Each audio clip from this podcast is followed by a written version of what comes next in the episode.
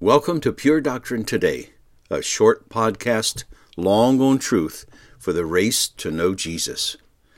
The Book of Revelation, Episode 42, Christ's Letter to the Church in Sardis, final episode, and Christ's Letter to the Church in Philadelphia, the intro.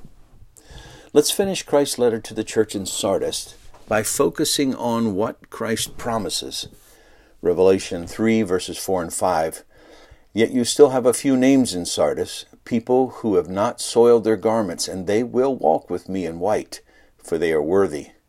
The one who conquers will be clothed thus in white garments, and I will never blot his name out of the book of life. I will confess his name before my Father and before his angels. Not everyone is dead in Sardis. Not all have compromised their witness there. They have not soiled their righteous witness in that culture.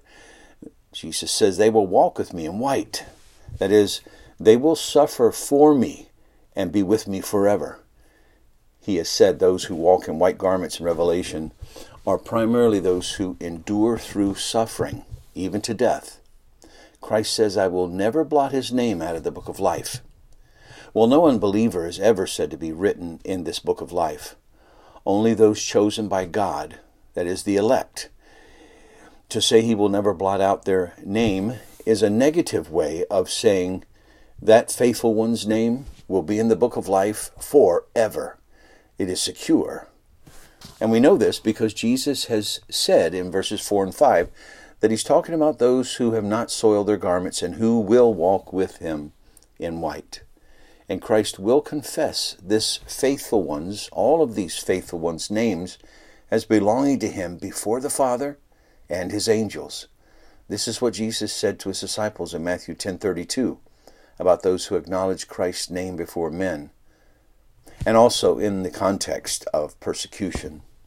And Christ's final command to this church, he who has an ear, let him hear what the Spirit says to the churches, to Sardis, and to all of us.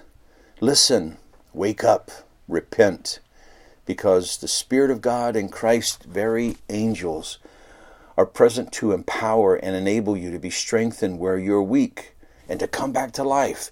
There is resuscitation, divine resuscitation available. And let's end this podcast by reading Christ's next letter to the church, the church in Philadelphia.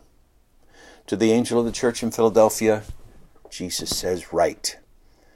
The words of the Holy One, the true one, who has the key of David, who opens and no one will shut, who shuts and no one opens. I know your works. Behold, I have set before you an open door, which no one is able to shut. I know that you have but little power, and yet you have kept my word, and have not denied my name. Behold, I will make those of the synagogue of Satan who say that they are Jews and are not, but lie.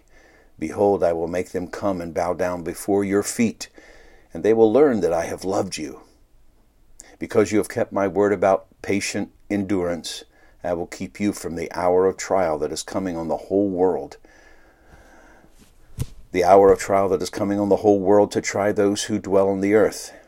I'm coming soon. Hold fast what you have, so that no one may seize your crown. The one who conquers, I will make him a pillar in the temple of my God. Never shall he go out of it and I will write on him the name of my God and the name of the city of my God, the New Jerusalem, which comes down from my God out of heaven, and my own new name. He who has an ear, let him hear what the Spirit says to the churches. Thanks for listening. See you next time.